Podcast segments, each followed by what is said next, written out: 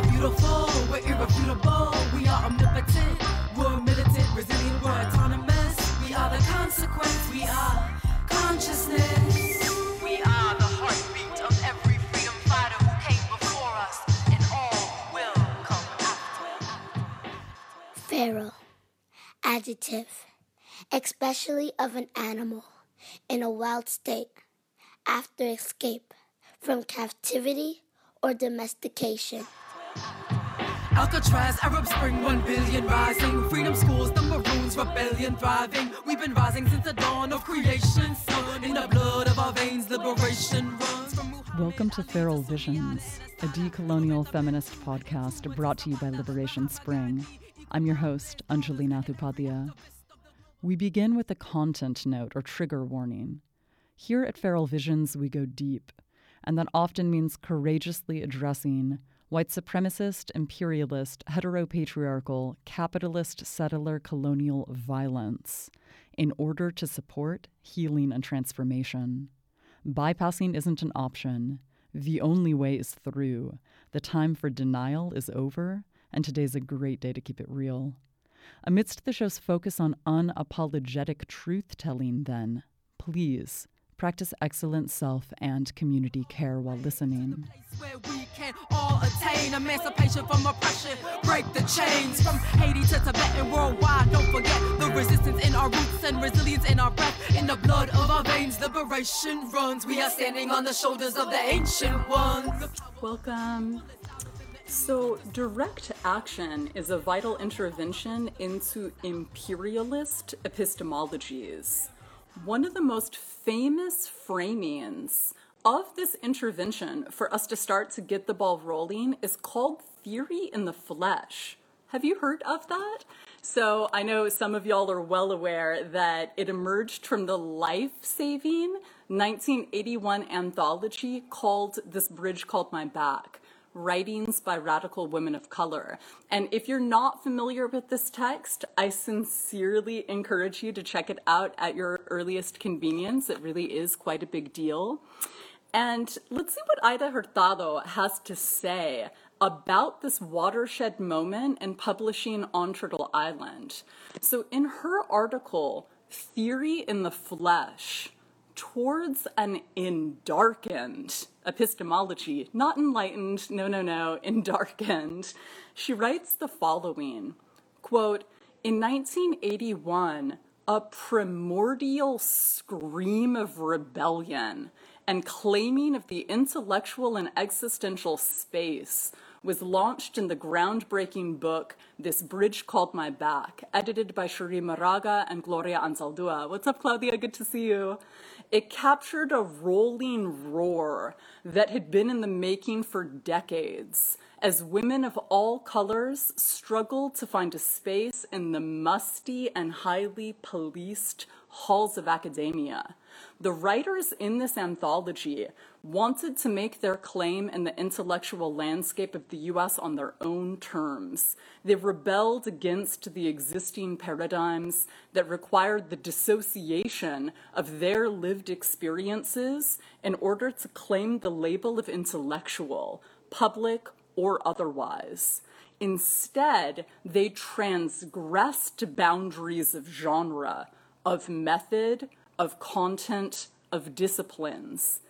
Theory, they claimed, should not come from written text alone, but from the collective experience of the oppressed, especially that of women of color theory, they continued, is for the purpose of ultimately accomplishing social justice that'll lead to liberation. And again, Hurtado is referencing the legendary 1981 anthology, This Bridge Called My Back, Writings by Radical Women of Color. And please feel free to write down the name of this anthology if you're not familiar with it already to scope it out. It is a very, very big deal. So, to give you a little bit of context, I even went for my first master's to Texas Women's University's Women's Studies graduate program. That's the Principal Anzaldúan program that looks at the paradigm of what in English can get called spiritual activism that's laid out in this anthology. So for so many of us, certainly myself included, getting to college and being able to ground pun intended, in this intervention was incredibly important. So you see how that helps us moving from abstraction to embodied knowing? Because our consciousness isn't disembodied. As in, what good is any perceived wisdom if we don't have clean drinking water? We'll be dead quickly. This is happening to many of our loved ones right now, as it has been for some time. So, if we want to live to have the possibility of embodying wisdom, knowing, and clarity, seismic material change needs to be galvanized by us, by our loved ones, by millions of strangers, more so than is already happening right now. And it's super important for me to bring in actually the anarchist and the anti authoritarian history of direct action here, giving credit where due. So, centuries of do it yourself skill shares and activism have contributed to this framing that y'all might have heard of, right, through this phrase direct action gets the goods. I don't know if any of y'all are familiar with that languaging, but to really just kind of back it up for a minute, right, because in the Western, right, political tradition, right, anarchism is the paradigm that direct action is most, right, consistently associated with. It's super important to name, right, direct action isn't usually associated with, say, representative politics. What on earth do I mean by that? Like, say, in the settler colonial elections, right? Where people associate politics quite often with trying to hire somebody else to represent, right, you as a constituency. No, so that's not what this is about, what we're talking about today, right? This is when we actually do a thing ourselves, right? So it's a much more self determined stance and approach. It is not passive. And just to back up for a minute, I know some of, right, let's be real, most people within the mainstream, when they hear that languaging of anarchism, they might immediately default to the two most common misconceptions of that political theory and praxis praxis, which are one, this passive, useless idealism, like, oh, these idealistic hippies that are clueless and impractical on the one hand, or on the other hand, people talking shit and dismissing anarchism by saying, oh, this must be some kind of violent extremism, like bomb throwing, or people that start shit at actions or try to throw water bottles at cops or something like that. Um, and those are two profound misconceptions if we're talking more specifically about the political theory, right? which is also known as, again, in politics, direct democracy. That's what anarchism is, or participatory democracy is actually what anarchism is as a political theory. You can probably tell by its etymology that it's Greek in origins, right? So if people are still, right, in the headspace of thinking that, right, Western Europeans have a monopoly on political theory if they haven't learned about any of our other traditions throughout all of the rest of the planet.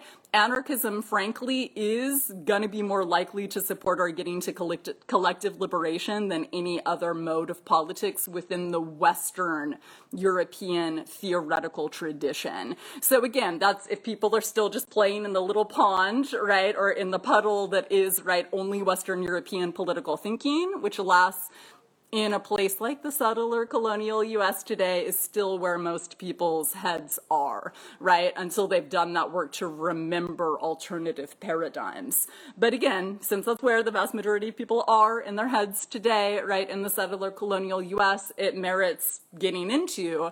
And so again, giving credit where due especially if folks right aren't in that space already we need to be able to acknowledge it is anarchists and other authoritarians that are really supporting this mode of supporting our material right praxis and getting free and not just again getting caught up in campaigns and elections right representative democracy using the term democracy very loosely here, right? Because that's allegedly what people think is going on in the settler colonial US.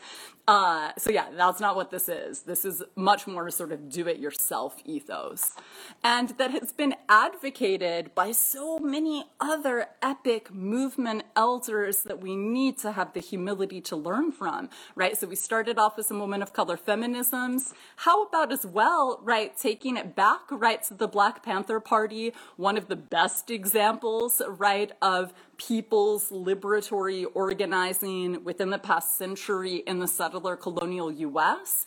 Um, and I also want to invoke, right, Fred Hampton here because yesterday was actually the anniversary of his assassination. So if y'all haven't been, right, sitting with or honoring Fred Hampton's legacy in the past day, now would be a great time for us to pause and to take that seriously. So what's one of his most, uh, right, famous quotes? specifically, I pulled it up if you want to have a look at my screen to see here, right? Quote, theory's cool, but theory with no practice ain't shit. Could we just pause to see, right, what do y'all think he might have meant by that, or are you familiar with that phrase? And shout out to Muchacha Fanzine for this image in particular.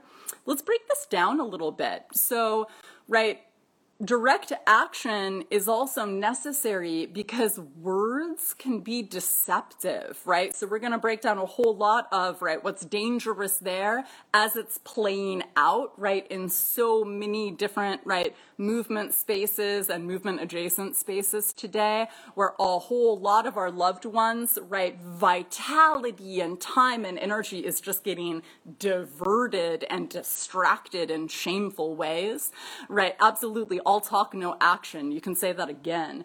Um, and so to actually elaborate on, right, this gym that Fred Hampton has gifted us, how about we take it back to the legendary, right, first female chair of the Black Panther Party, Elaine Brown. So I actually want to play for y'all just a brief excerpt of an interview with her. So this is from Afropunk's Solution Sessions podcast. Um, and this episode is called The People's Champ. If you want to check it out at some point, how about we just listen to a brief excerpt of what she's got to say about this topic? In today's world of online activism, she really wants to encourage us to focus on the difference between words and action. What are you going to do? Trump's in office. Now we can sit in this corner for five days without stopping and talk about all the horrible things we can say about Trump. But ain't nobody going to do shit. Let's sit in this corner and talk about it. In a simple word phrase that Che Guevara coined for me and for us, words are beautiful, actions are supreme. All the shit you talk don't mean nothing unless you're out in the street doing something, organizing. She says that the Black Panthers gave up everything, just lived day to day and slept on the floor. They had nothing and put everything they did earn into one pot. So just a little excerpt, right? But again, if y'all would like to learn more from Elaine Brown in general, I sincerely encourage you to scope out the rest of that episode. Uh, and we're going to talk more about right different options for us based off of our positionalities in terms of getting in where we fit in, so to speak, in a little bit. So we'll elaborate on that. Um, although it's important to get into why are so many folks not engaged in direct action today? Well, for one, it's important for us to name alchemizing inertia is no fucking joke, right? Our practice, our paths that we traverse within many of our traditions. It's not performative. It's not to be judged by the clothes that people wear, by the tone of their voice or the way that people talk, by their lifestyle or by their tax bracket.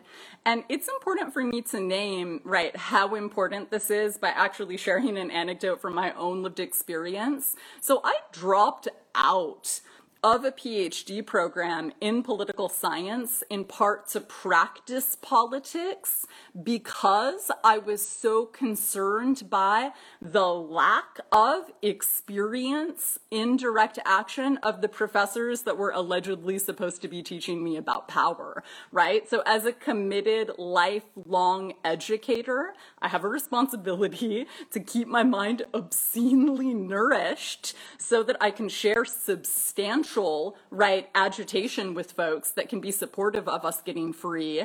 And so when I realized that my professors in the couple of concentrations in my program didn't actually know what they were theorizing about because of their lack of activist experience or being battle tested, so to speak, that was a pivotal factor in my decision making process. Because for those of us who are unequivocally committed to collective liberation, abstract theories about what's going to get us free are insufficient. The stakes are too high for that.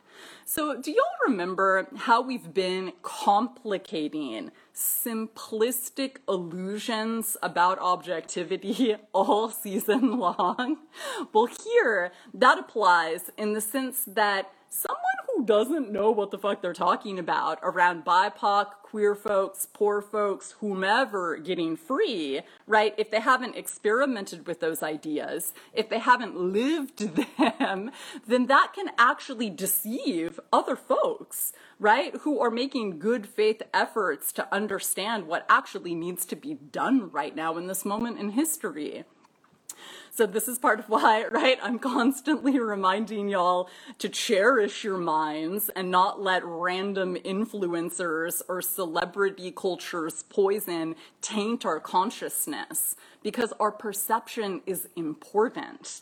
So, for example, have you ever heard oppressed folks talking about education being one of the most important things, right? Goods, assets, so to speak, properties that we could ever have because no one can ever take that from us? It's kind of like that. Because in the absence of legit discernment, we're more likely to get suckered which in this world is super fucking dangerous. And the stakes are a shit ton higher for some of us do, who don't have the privilege to be clueless. The less of a safety net we've got, the more severe the consequences of a bad call. Claudia sharing, oh Lord, yes. So people don't know about principles anywhere near to the degree that they could if they haven't practiced them, right? So this is again, Natasha sharing, yes, very dangerous, right? Again, why I realized at that critical juncture in my PhD program, oh, these are not the people that are about to be influencing my intellectual production and gatekeeping and censoring what I'm writing in my words, what is impacting my mind and my consciousness and my imagination, because I saw the extent to which they were actually getting in the way of of activism that was taking place on campus, in the community, and just really noticing, ooh, they've spent so much more time playing in abstraction than actually caring enough to see whether or not those theories make sense in the world, right? They haven't been battle tested, right? And so for those of us that care at a deeper level, again, that's absolutely insufficient. It's inadequate, right? And you know, I would actually want to share, I think that Christianity might have something to do with this for a lot of people in the settler colonial US. So I know that many of y'all might know, say, if you are Christian, if you were raised Christian, right, or if you've looked at the impact that Christianity has on people's perception within the settler colonial US, right, there is this heaven focused teleology for a lot of folks. Bob Marley called this out in his lyrics and in so many other, right, conscious Rastafarian lyrics for sure.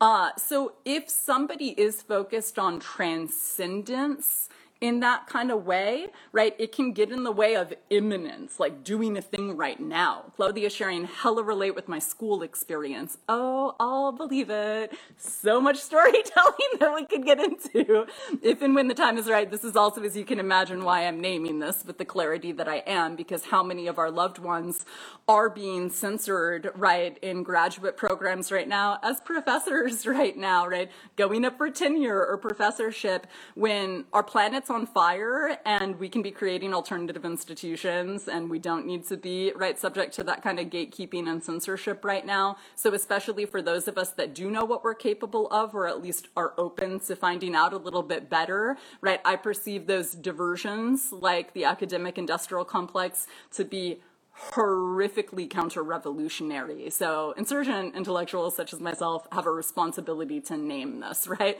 To support our loved ones that are just kind of swirling in that echo chamber right now just like people did, right? Like Alexis Pauline Gumbs, right? Naming the toxicity of academia, who was supportive for me when I was making that decision to leave, right? Uh, and this is also got to do with, again, taking it back to, right, teleology, right? Oren Roby sharing so powerful, it's justice deferred. What a deft segue to Machiavelli, exactly where I was just going, right? So are y'all familiar with this Machiavellian idea of, right, the ends justifying the means. People talk about this all the time when they're engaged in sketchy behavior, right? They use that as a justification, like, oh, I'm just going to do this sketchy thing now because the end or the impact or the objective is going to be great, right? But here's the thing we need to look at what's going on there temporally, right? Like maybe if someone buys into some kind of Western European, right? Teleology or linear understanding of time, then maybe that could make sense to them. But what if there's only now, temporally? Then what the fuck are we creating or embodying or being right now? Uh, ooh! Hinky, what's up? Welcome. Sharing like bypassing personal accountability for COVID safety boundaries with the rhetoric of God will take care of us. You can say that again, this shows up in so many different ways right now. So again, I really appreciate your bringing in that example of the way that this kind of Christian teleological fetish for right transcendence can be a way of justifying sketchiness in the present, right? And again, for many of us, in terms of our ancestral understanding of time, or modes of temporality to invoke the academic jargon, that doesn't even make sense, right? Like, hang on a minute, we're going to be sketchy now, but it's okay because something nice might happen later. What if there's never even that later, right? That's not a guarantee. What we do know materially is sometimes folks are being sketchy in the now, right? So I bring this up to share that beliefs about the future and the past can fuck up what we do and don't do right now. Like, for example, have you ever had a talk with someone who's like, I'm not fighting or engaged in organizing right now because we probably won't win? Well, if you ask me that mentality, which is incredibly common, I hear that all the time, right? Um, it's ridiculous. Natasha sharing so appreciate the time perspective for sure. Uh, and why is that ridiculous? Well, it's horrific and unacceptable, right? How common that faulty thought process is. Because let's consider it. We can't even know whether or not we would win if we're not trying, right? There's actually an arrogance in assuming that we're infinitely fucked if we're not putting our all in right now. And so, right, another piece that is so vital to bring in around this uh, is, of course, right, Pedagogy of the Oppressed. So, arguably the most famous book in world history on the topic of education as a practice of liberation. So, what's the Brazilian philosopher Paulo Freire say about praxis here? How about we actually look at a little bit of an excerpt, and y'all are welcome to read along with me if you'd like.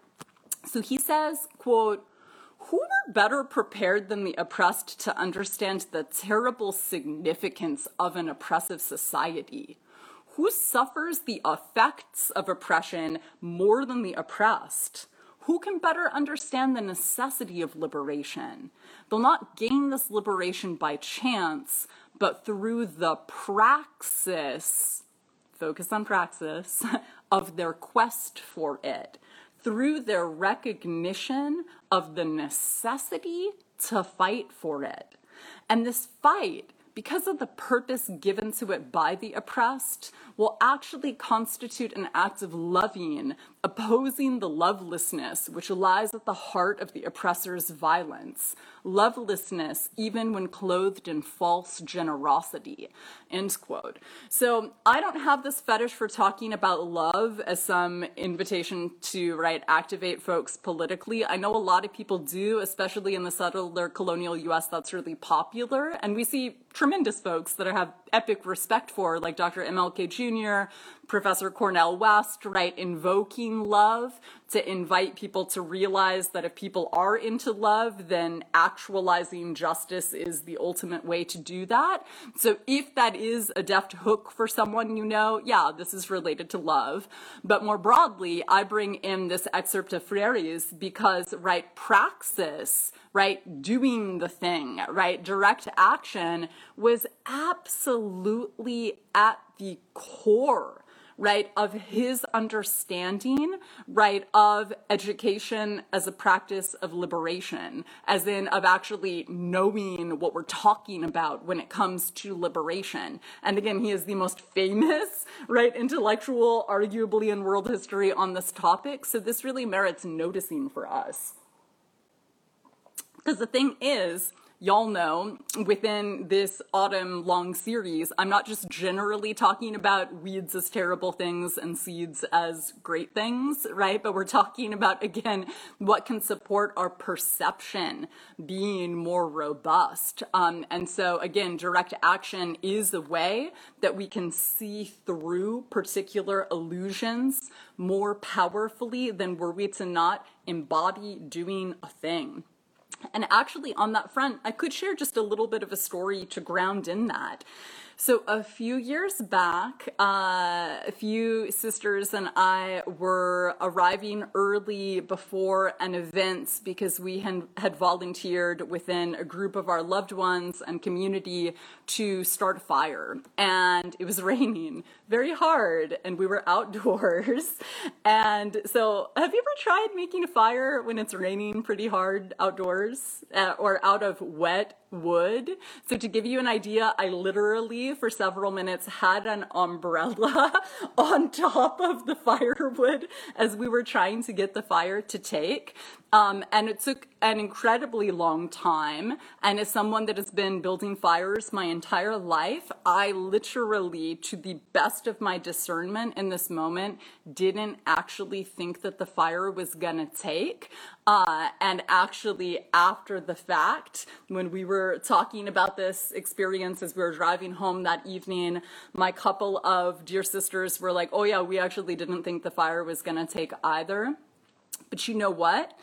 As we were reminiscing, it was revealed that none of us were willing to give up on one another or on our circle.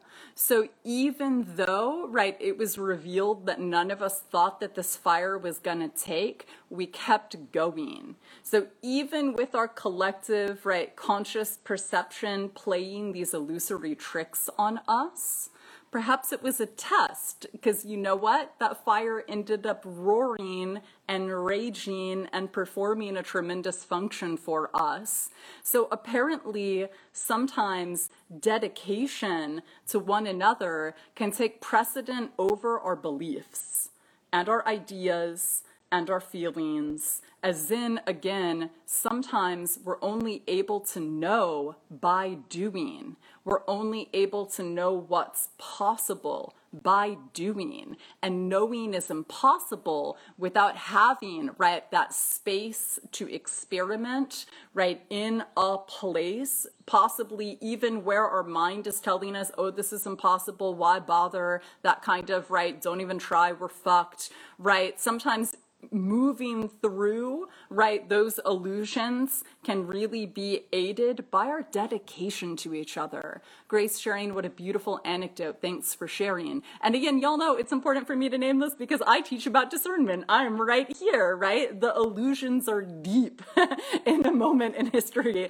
like the one that we're in. And so it's been so important for me to reflect upon that experience that even with the three of us with the best of our perception, all three of us for a very long time. We're like this isn't happening but we kept at it. And you know what? That fire was raging by the time the rest of our circle showed up that day.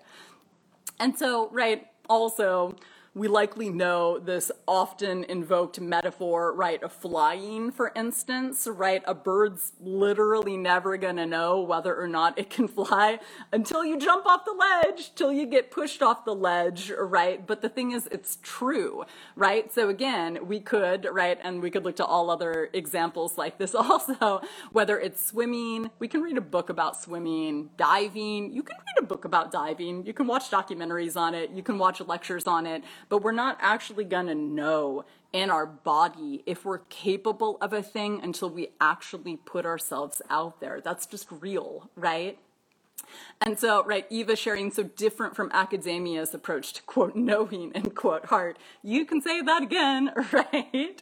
Uh, and, you know, there's a little bit of a note on ableism that I do want to get into later, right? There's no shame if we have to move back in terms of direct action, right? I'm super important for me to name. I have not been on a literal front line this year in 2020. I am still healing from shit that just happened on literal front lines in former years. Uh, and so we can even, right, such as in my case, be involved in support full time, right, this year or at any other time, but without, say, directly chaining your body to a pipeline's proposed path to be able to shut it down. So we're going to get into that shortly. Unfortunately, some of the ways that people talk about, right, ableism, right, and direct action can almost be counter revolutionary in a really weird way that it's important for me to name, and I'll bet some of y'all might have noticed actually. So again, maybe you might have seen some people, right, not even try to engage in direct action because of some kind of illusions that really have a hold in their imagination. For example, have you ever seen someone talk like, say, capitalism's gonna last forever? Like no other system could work in the US or could be better. And as an aside, lots of folks correctly point out multiple ways that the US isn't even capitalist, right? Whether it's understood using other languaging such as neo-feudalism, like Yanis Varoufakis and a lot of folks have been talking about for years now, or socialism for the rich and for corporations, right? But more broadly, yeah, in most analyses, the US is pretty squarely capitalist. And so how would somebody know whether or not another option was viable if it wasn't tried? right? And since the beginning of the settler colonial US, there hasn't been, right, a substantial systemic endeavor to attempt another mode of social relations or political economy beyond capitalism. We haven't, so we don't actually know whether or not something could take or be better. And as a matter of fact, my father said something similar to me when I was a teenager and discussing the immediate need to transition the planet away from capitalism. He vaguely referenced some imagined anti capitalist history in the nation state of India and said, I lived that. It doesn't work. And so I wonder, right, if any of the rest of y'all have had similar experiences where somebody seems, right, really captivated in their perception by some idea, yet that is so hopelessly abstract that when we get a little bit more specific in our reflections, we realize isn't actually a defensible claim, right? I mean, even empiricism, which we've been breaking down all season long for sure in the past week, right? Even empiricism would advocate, like, well, you should probably empirically try it out if you want to make such a strong claim, if you want there to be legit, substantial explanatory power behind the claim that you're making, right? Because the thing is, it's not like we're just talking about, right, stats on a baseball card, right? But if we're talking about embodied, important wisdom, right, skills, etc., doing a thing is non negotiable. Claudia sharing, oh my God, yes, my parents who migrated from Nicaragua. Yeah, there's so many of us have that example, which is precisely why I'm bringing it in, right? And this comes up so classically in terms of, right, refutations of, right, advocacy of moving beyond capitalism in particular. Um, and that's also just hopelessly ahistorical. Like, capitalism is very new, and no system of political economy is going to last forever. It's going to have an end date, right? So, the sooner that we can just realistically acknowledge that, the sooner we can have a more substantial dialogue, right? And then move accordingly, right? And so, right, hence, implementation is what's up, right? Lai Beasley sharing those sorts of claims are almost always a way for people to manage their personal guilt around participating in deeply flawed systems. You can say that again, right? And Hinky sharing same. My neighbors from Poland, quote, we lived in socialism, it's worse, end quote.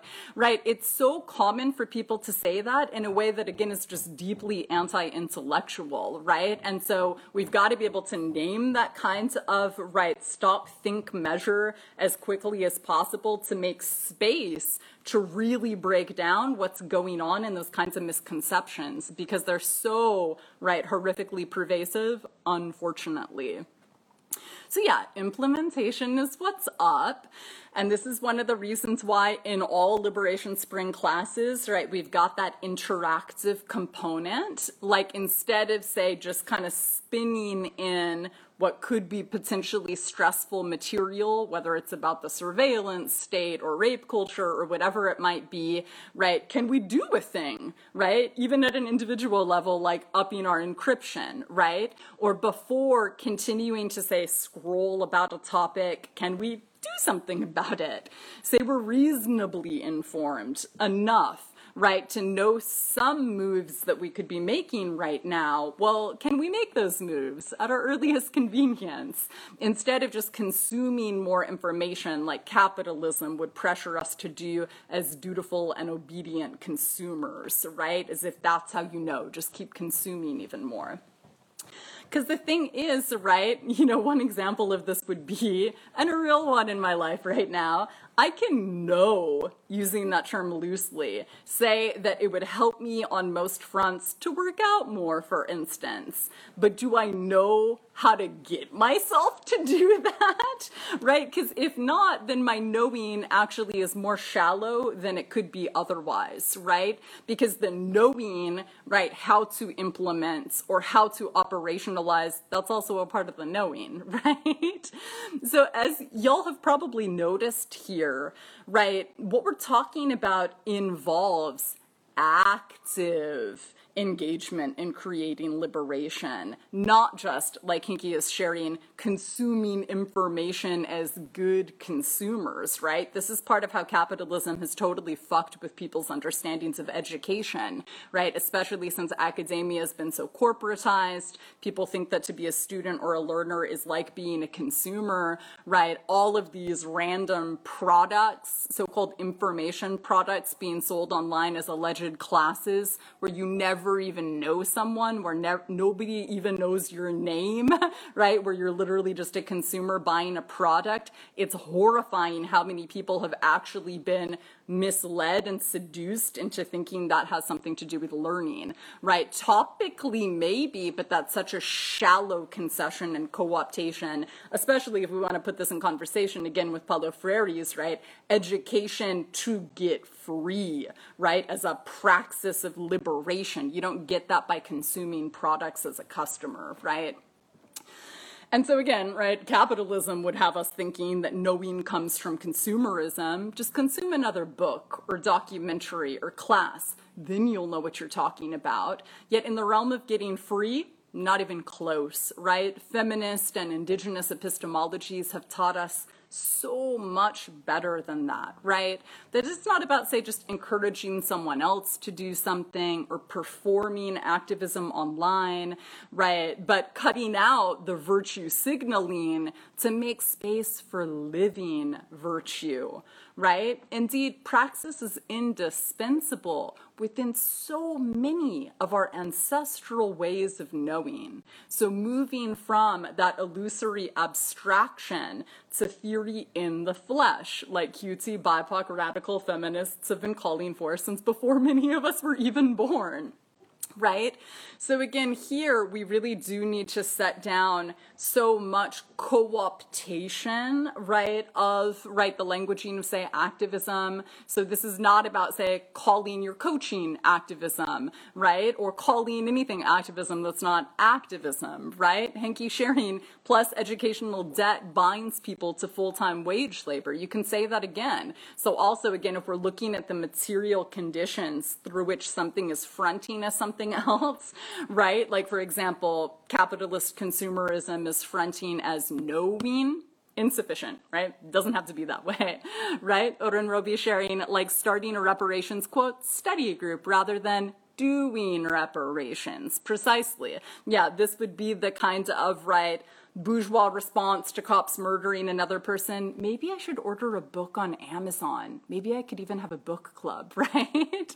so, yeah, this is not about consciousness raising in isolation, right? So, for example, within the context of Liberation Spring, right, it's important to acknowledge after we've pulled some weeds, like unlearned some diversions and propaganda, and planted some seeds of more substantial, right, interventions, learning some movement history and wisdom that could be supportive, right, then we need to spring into liberation, right? And so that's at the heart, right, of the rhythm of praxis that we get into in this space, right? So it is important, again, to pull those weeds, right, and plant seeds before jumping into direct action. Because if not, well, we know that the road to hell is paved with good intentions, right? So many of the challenges that we're waiting in today have been seeded by super problematic alleged solutions, right? So this is why, right, it's week 10 in the season,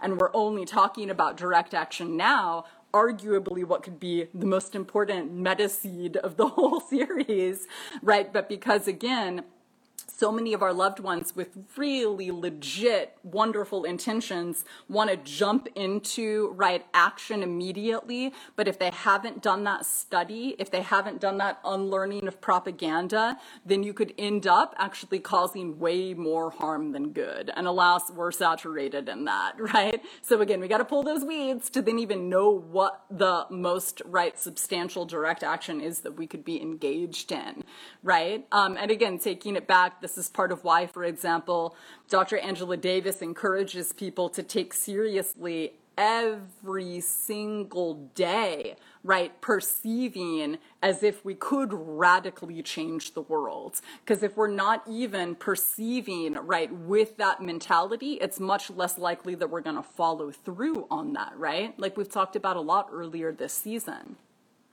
So, what else actually gets in the way of massive direct action. For one, people having inaccurate theories of change, so to speak, that leads them down futile roads. So, although it is problematic in many ways, there is something to be said for Marilyn Frye's imagery in her essay called Oppression, which is one of the most famous essays on oppression in the settler colonial US. So, right, she uses this metaphor of a bird cage within that canonical essay, if you're not familiar with it.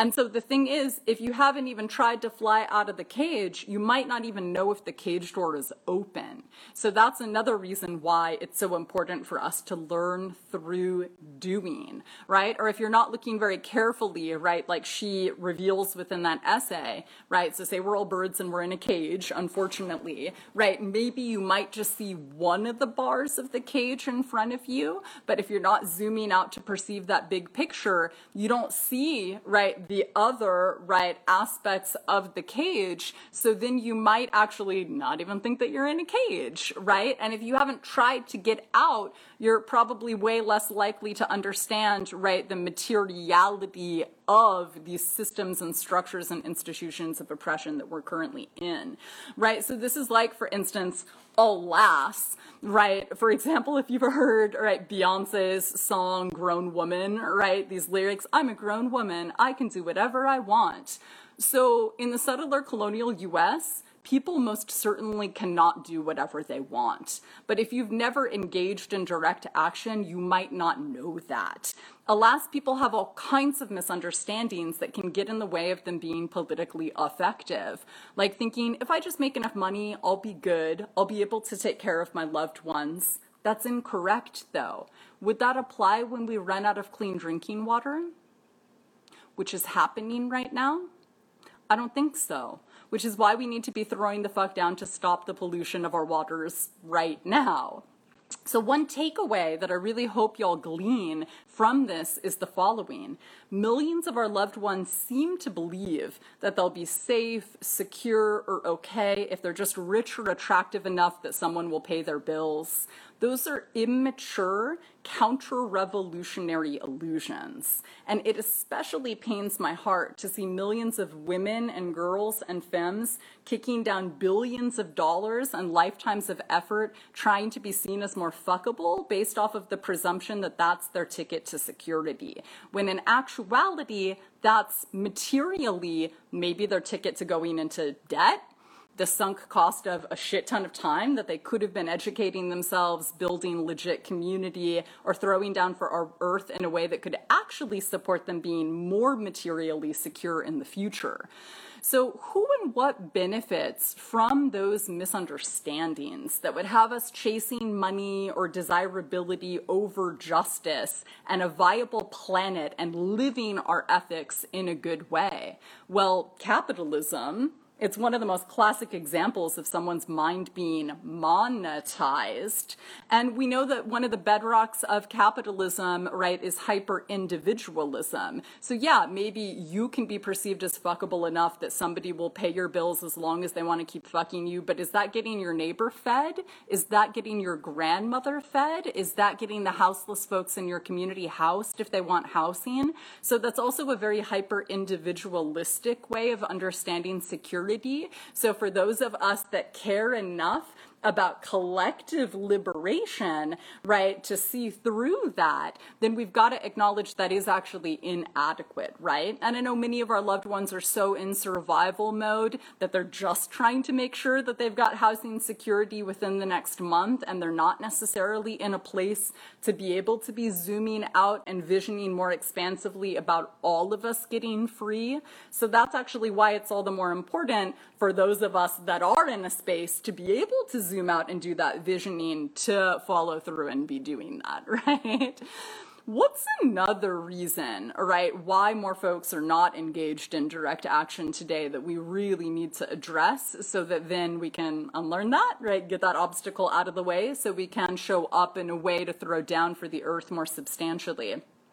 Because of, right, the kind of abstraction that we have been problematizing all season long via metaphor as well, right? So I hope that y'all are familiar with the legendary, right, academic article, Decolonization is Not a Metaphor, that was published in a journal that I want y'all to know about that my doctoral advisor, Dr. Noelani Goodyear Ka'ōpua, co-founded that's called Decolonization, Indigeneity, Education, and Society. So that's the leading academic journal internationally for those of us that are doing work around what it would actually look like to support material decolonization, right, through educational endeavors like unlearning and remembering and imagining like we do here. And so, what do, right, the authors, Dr. Eve Tuck and Professor Wayne Yang, have to say here, right, just to back it up for a moment for folks that are not familiar with this piece? Let's have a little look actually just at a blurb in their abstract.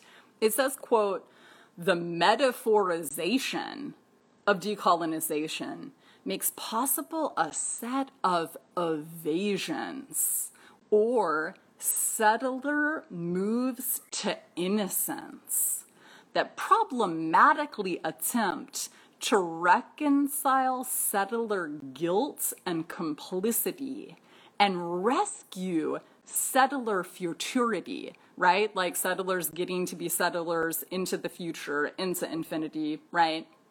In this article, we analyze multiple settler moves towards innocence in order to forward a quote, ethic of incommensurability, end quote, that recognizes what's distinct and what's sovereign for projects of decolonization in relation to human and civil rights based social justice projects. We also point to unsettling themes within transnational and third world decolonizations, abolition, and critical space place pedagogies, which challenge the coalescence of social justice endeavors, making room for more meaningful political alliances, end quote. So, what on earth do they mean by that? So, as in, for folks who want to attempt more meaningful potential alliances, direct action is what's up, not evading responsibility, through that settler move to innocence that Dr. Tuck and Dr. Yang name here.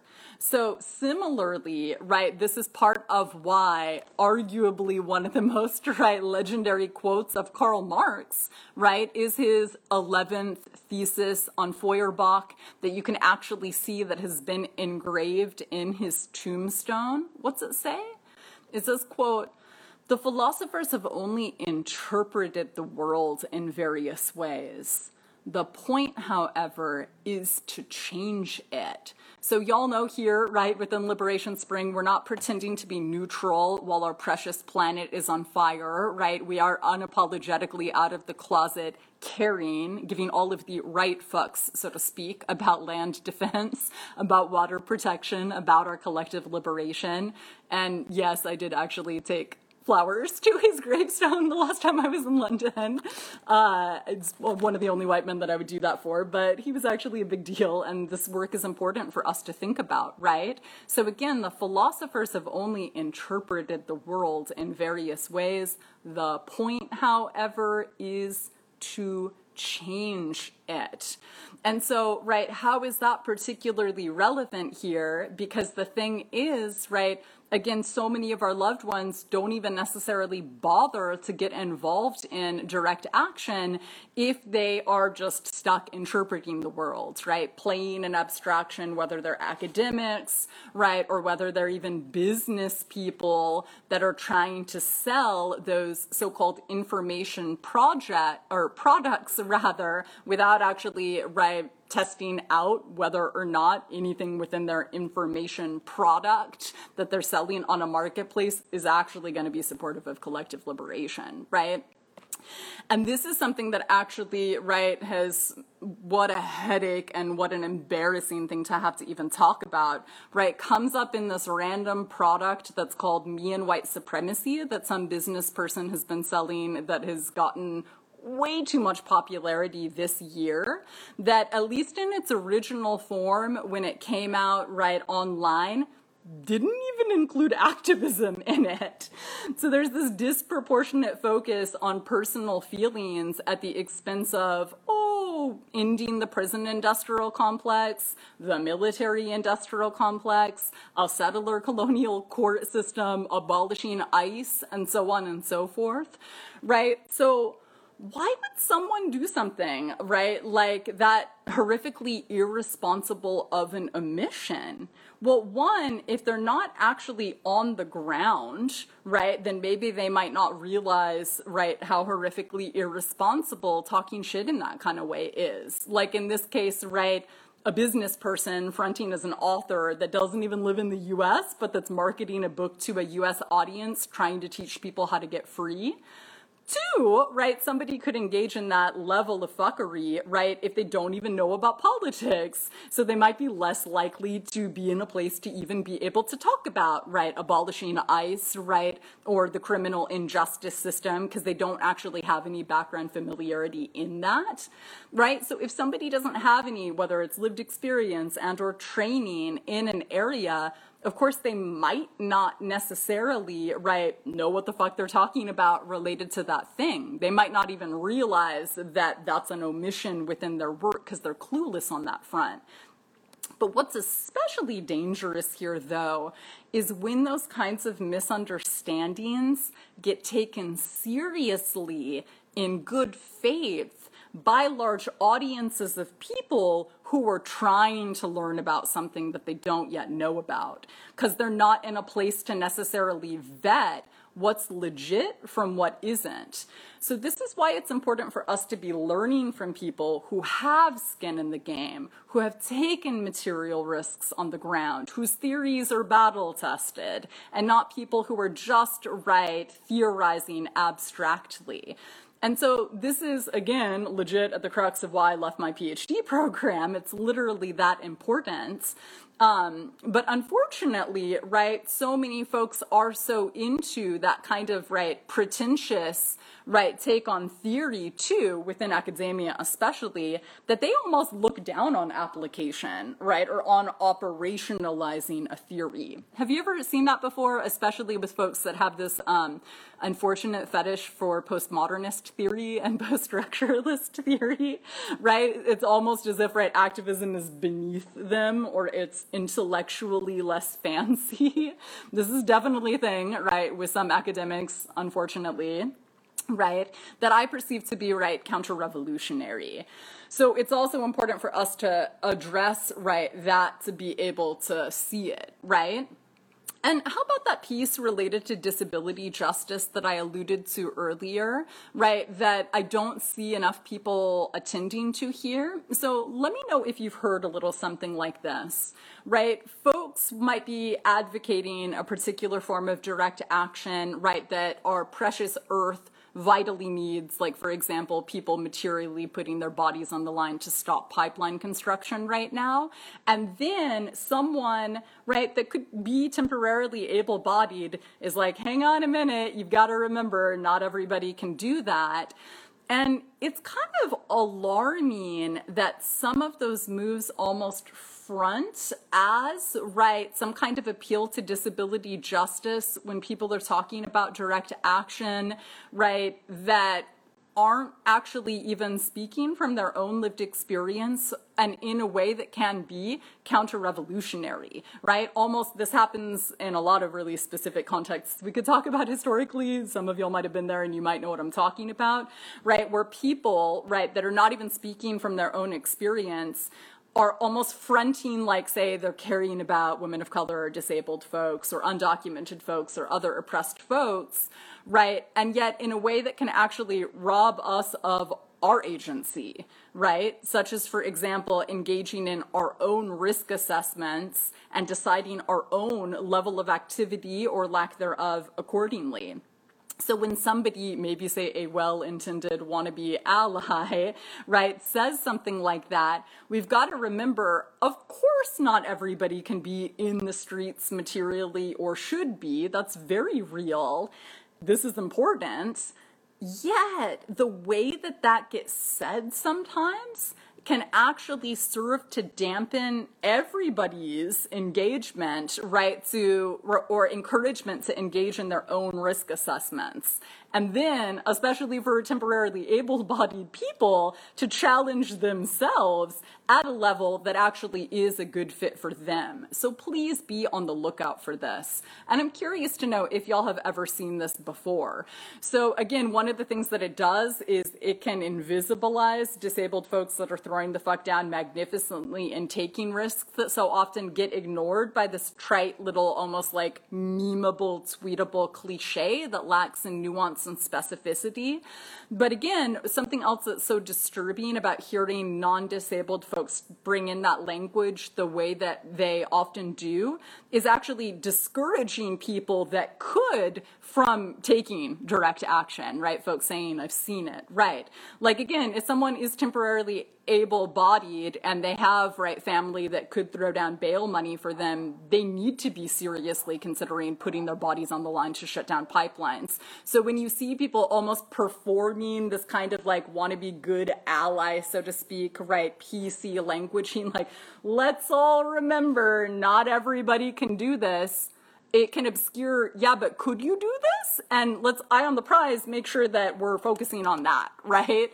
And so, yeah, it's like this strange co optation in some ways of disability justice languaging in a way that, again, is just one of these ways of so many that sometimes maybe even well intended allies, want to be allies, right, are overstepping and are sharing in a way that is actually potentially really problematic. Wish it wasn't the case, but I've seen it so many times where then somebody that actually could throw down, right, or could be challenging themselves more substantially almost sees that speech act as a palliative for them to go back to just hanging out from a place of passivity. And it's like, but did that even apply to you? Or what's the function that that route performance is actually serving in so many spaces, right? Hanky sharing, like if you're not on the front lines, how about share what you are doing to support the uprising? That part, precisely, right? So again, it can so often, again, in terms of the material function that that speech act performs, so often it can serve to, right, divert attention away from the vital importance of direct action and in a way that we really need to be much more intentional around, right, focusing energy back on and attention back on, right? Uh, and so, yeah, in that sense, right, on that front, we also just need to be, like we always do within the context of Liberation Spring, centering the earth, right? And the earth doesn't give a fuck about romantic rhetoric. It doesn't give a, a fuck about academics publishing, right? Portfolios, right? And so we do actually need to shut the pipelines down. We do actually need to decommission US, right, imperialist military bases all over the planet. Um, and so whatever we can do to be, right, focusing on that accordingly is really what's up again and not making excuses inadvertently or otherwise especially if it doesn't directly apply to our own lived experience and the material risk assessment that right is relevant for us in the moment. Yeah. And hanky sharing while still centering the necessity of direct action. Precisely right? Um, and this is also right super important to get into because right millions of our loved ones are, frankly, more cozy with so called armchair activism or so called, right, hashtag activism, right, than actually going out to physically block a pipeline, right, uh, from getting laid down. And the thing is, right, that kind of bravery is heartbreakingly in short supply today. And so that's why it's important for me to just name this kind of right intervention. And if someone is unwilling or unable, unable, of course we can address that. But again, it's dangerous as fuck for people to not even be challenging themselves in this way and in large part because, right, in so many spaces, especially online sites of performative activism, a lot of folks are way more practiced in virtue signaling, but they don't actually know about practicing virtue.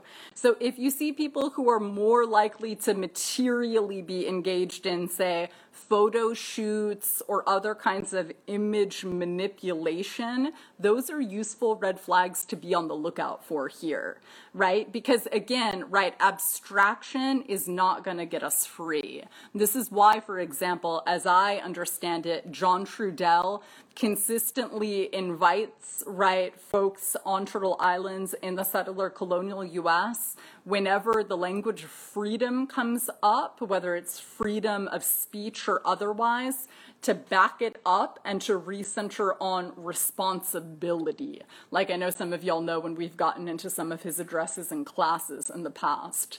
Um, so again, right, for people that have this weird fetish for freedom, whether it's freedom of speech or otherwise, what does John Trudell w- respond with? Encouraging people to back it up and to focus first on responsibility, right? So not just the freedom to allegedly be apathetic, right? But are we even being responsible inhabitants of our precious earth? Because if not, let's make sure we, right, cover that before we jump to personal freedom, right? Grace reiterating responsibility of thought. Exactly, right? Like, how about you think responsibly and then we can talk about this weird settler fetish for freedom of speech, right? Um, and I bring this up again because also the language of, right, freedom can so often get weaponized today in ways that, right, just get taken for granted or as a given that don't even, right, acknowledge, right, that they're being focused on disproportionately at the expense of all these other principles that we could be taking seriously, like responsibility. It's so weird in the mainstream that some people act almost like responsibility is a bad thing, right, or it's an impediment to them just living some cavalier life of luxury.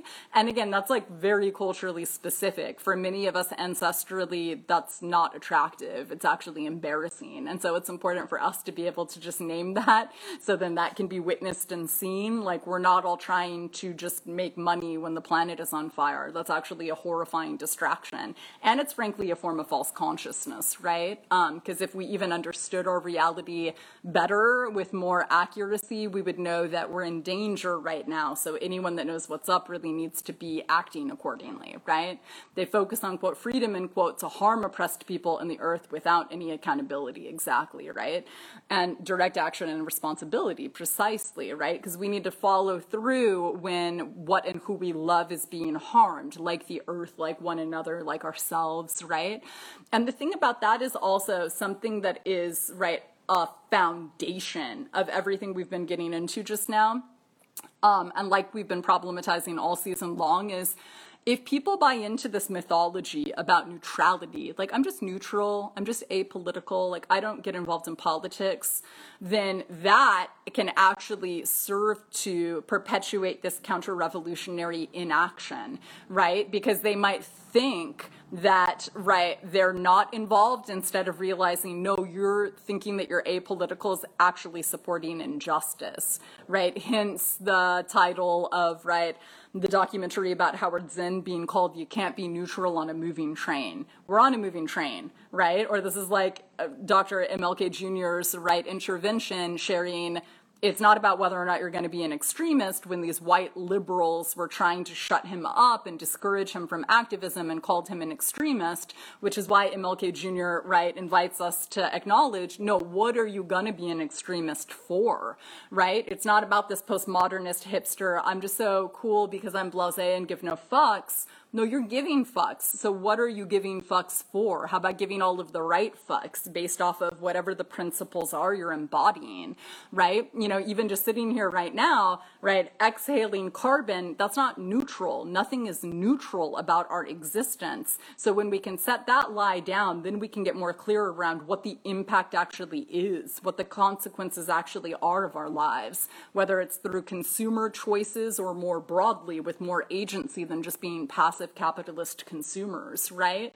Um, and again, for so many of us, right, our political philosophies, right, don't even have an option for that kind of abstraction. Whether it's, right, taking it back to a Hawaiian context, the political philosophy of aloha aina, right, is one rad precedent of so many others that we could look to, right, that's not just some kind of weird esoterica, right, or abstraction that's divorced from our material reality. No, for many of us, our political philosophies are always already about being in responsible, right relationship with the earth and with all of life, right?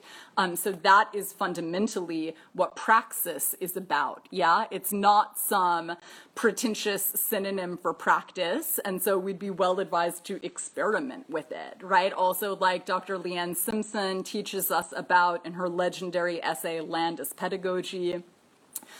So this is about all we've got time for to, for today, right? Of course, in closing, I want to invite you to get involved in some direct action if you're not already, preferably on the ground in your local region. Um, if you're curious about, right, outside of your region, rad organizations to scope out, I would especially want to encourage you to check out the amazing work of the organization called Indigenous Action. Although, out of respect for y'all's time, we can go ahead and close. So, if you found this at all supportive, I encourage you to share it out with other folks. Please cite me, right, and your sources if you want to share any of this material, if it's been inspiring. And legit, the only way that I'm able to do this insurgent intellectual sharing is, right, through y'all's material support. So if you're able to kick down via Patreon or PayPal, that would be rad. Thank you all so much for coming through. And, you know, I hope to be able to do some more reading and seeding with y'all next week. That's it for today's episode of Feral Visions, a decolonial feminist podcast brought to you by Liberation Spring. I've been your host, Anjali Nathupadia, and I thank you for listening. I'm also curious to know what this dialogue evoked for you. I invite you to post your reflections and questions in the comments section below to continue our collective journey of unlearning, remembering, and imagining. If you want to share feedback, such as segment ideas or potential guests you'd like to hear on the show, email liberationspring at gmail.com. And don't forget to follow Feral Visions on SoundCloud or iTunes, where you can find our show archive. If you'd like more information on this show's topic or to donate to the project, check out liberationspring.com. Thanks to Catherine Petru and Nicole Gervasio of our technical production team, and Climbing PoeTree for our theme song. Be sure to tune in for next week's episode. And in the meantime, let's make our ancestors proud. The power of the people is louder than the evil, deceitful and coward. People in power, all power to the people. It's the hour of the peaceful. Freedom is ours, yeah. Freedom is ours.